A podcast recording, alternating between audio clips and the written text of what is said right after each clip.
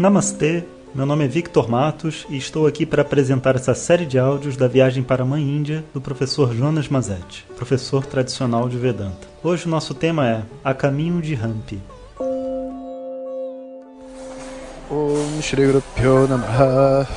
Om Olá pessoal, Namastê, bom dia para todo mundo. Estamos agora a caminho de Hampi. Saímos de Goa em direção a Hampi, uma cidade muito bonita da Índia, cheia de coisas históricas, alguns templos ativos e inativos, onde eu espero que os alunos possam ter assim uma experiência também de mais liberdade por lá. Hoje a gente discutiu vários temas né, importantes e o ônibus assim, apesar de a gente ter longas viagens, a gente tem também longas conversas, né? Diferente das viagens anteriores e do que eu fazia antigamente, Agora eu me preocupo sempre em fazer com que as pessoas escutem, sabe, as dúvidas uma das outras, as perguntas, porque sempre a dúvida de um às vezes ajuda o outro a crescer, né? E a gente também aprende a se colocar, a ter paciência, né? Ouvir a outra pessoa.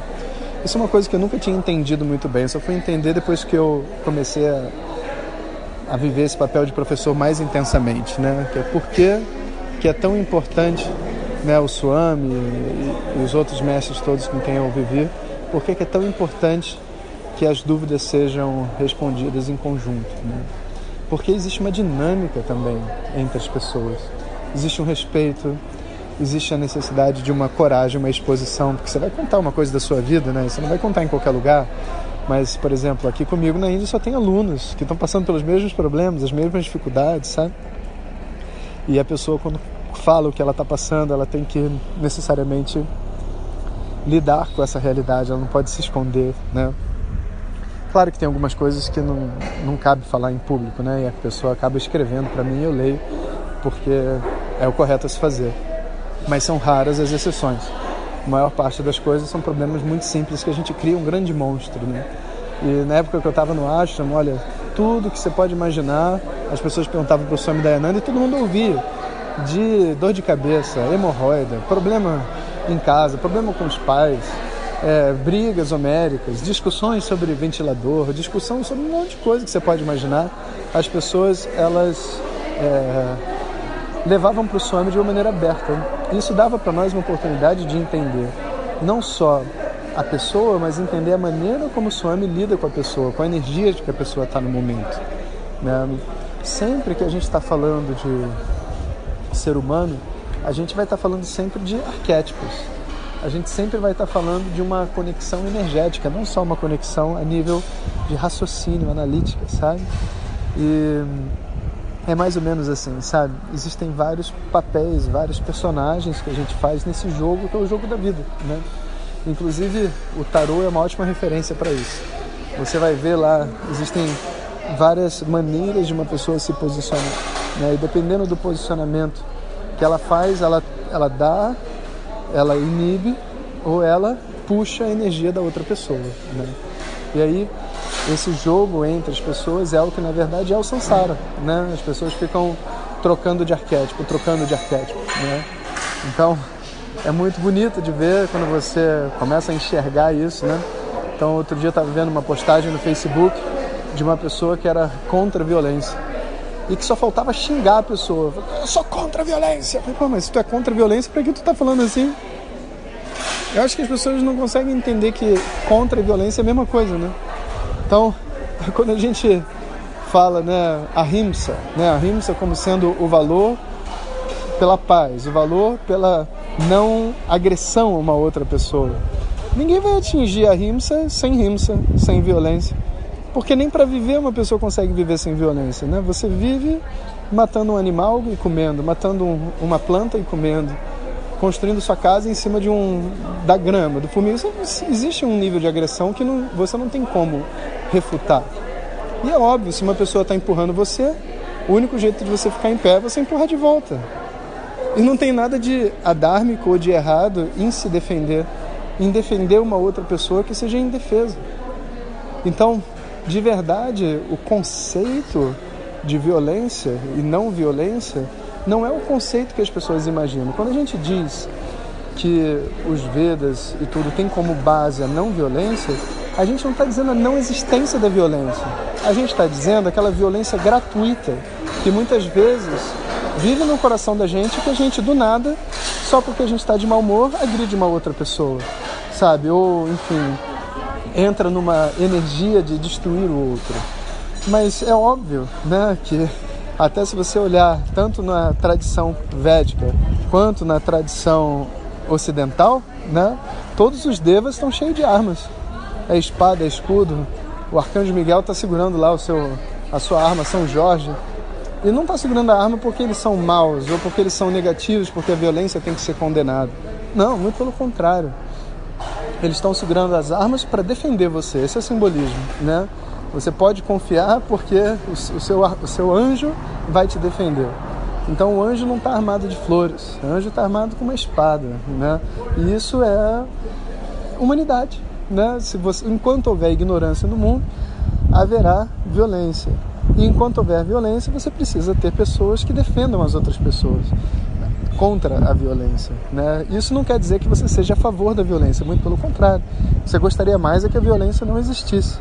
Entretanto, né, a violência em si não é o problema. O problema é o uso que você faz dessa energia. Todas essas coisas que a gente acha que são profanas, em geral, são só mal interpretadas. Tipo dinheiro. Ah, porque o dinheiro corrói o homem. O dinheiro não corrói o homem, a ignorância corrói o homem. Com dinheiro você pode fazer um monte de coisas boas. E é óbvio, se você não tiver dinheiro, você também não tem como, não tem a mínima possibilidade de seguir uma vida normal dentro da sociedade, porque a sociedade hoje foi estruturada em torno do dinheiro. Você quer fazer uma viagem para a Índia como essa que eu estou fazendo, você vai ter que comprar uma passagem. E você pode chegar na agência e falar: olha só, eu vou fazer uma viagem espiritual. Será que você não me daria de presente essa, essa passagem? O cara falar: calma aí, cara. Eu não preciso te dar de presente. Você trabalha e vem, né? E é claro que essas, essas estruturas, né? não são igualitárias, não são legais, tem, acaba tendo pessoas que não podem, mas é assim que funciona o mundo. Não sou eu, não é você, não é o Brasil, é a humanidade desde que ela começou.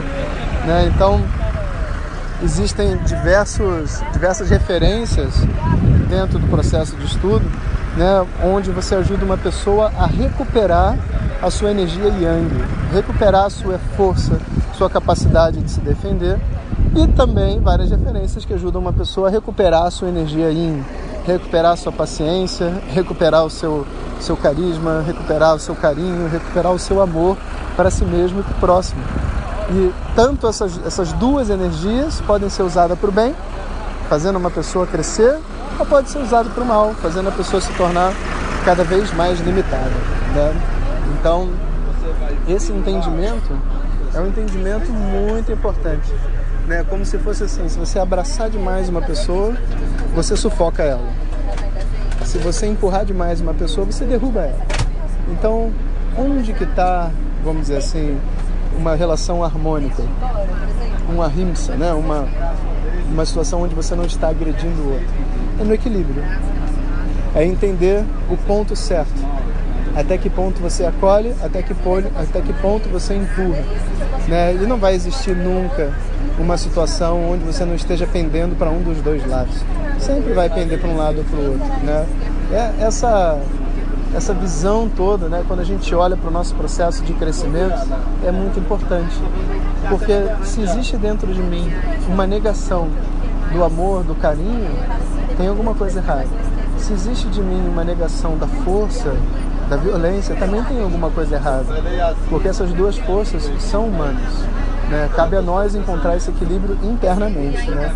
Então, esse, todos esses temas assim, são muito interessantes. A gente veio conversando aqui nessa, nessa viagem né? sobre o paradigma do crescimento emocional, o paradigma do nosso caminho. E é isso que a gente faz nessas viagens de ônibus. Né? Então, viajar pela Índia é sempre assim, uma a gente nem vê a hora passar. A gente já viajou acho que umas 5 horas e sem brincadeira, parece que a gente está uma hora dentro do ônibus. Agora a gente ainda tem mais três. Vamos ver quais são as dúvidas que os alunos vão trazer, né? E depois eu vou compartilhando com vocês. Vocês já estão ouvindo o barulho do ônibus? A nossa parada para o almoço acabou. E agora a gente entra no nosso segundo momento de jornada. Um bom dia para todos vocês. Om Sahana Vavatu Sahana Bhunaktu Sahaviryam Karavavahai tejasvinavadhitamastu ma vidvishavahem Om Shanti Shanti Shanti Todo mundo aí? Tá, essa tá, tá gravando pro nosso áudio de WhatsApp. Manda um alô pra todo mundo aí do Brasil, pessoal. Ou de Portugal também. Ah, e pra Portugal. Se você deseja receber nossas mensagens diretamente no seu WhatsApp, peça para quem te encaminhou este áudio para compartilhar o nosso contato e nos envie a mensagem Quero receber. Mais informações www.vedanta.com.br. Até o próximo áudio. Om Tat Sat.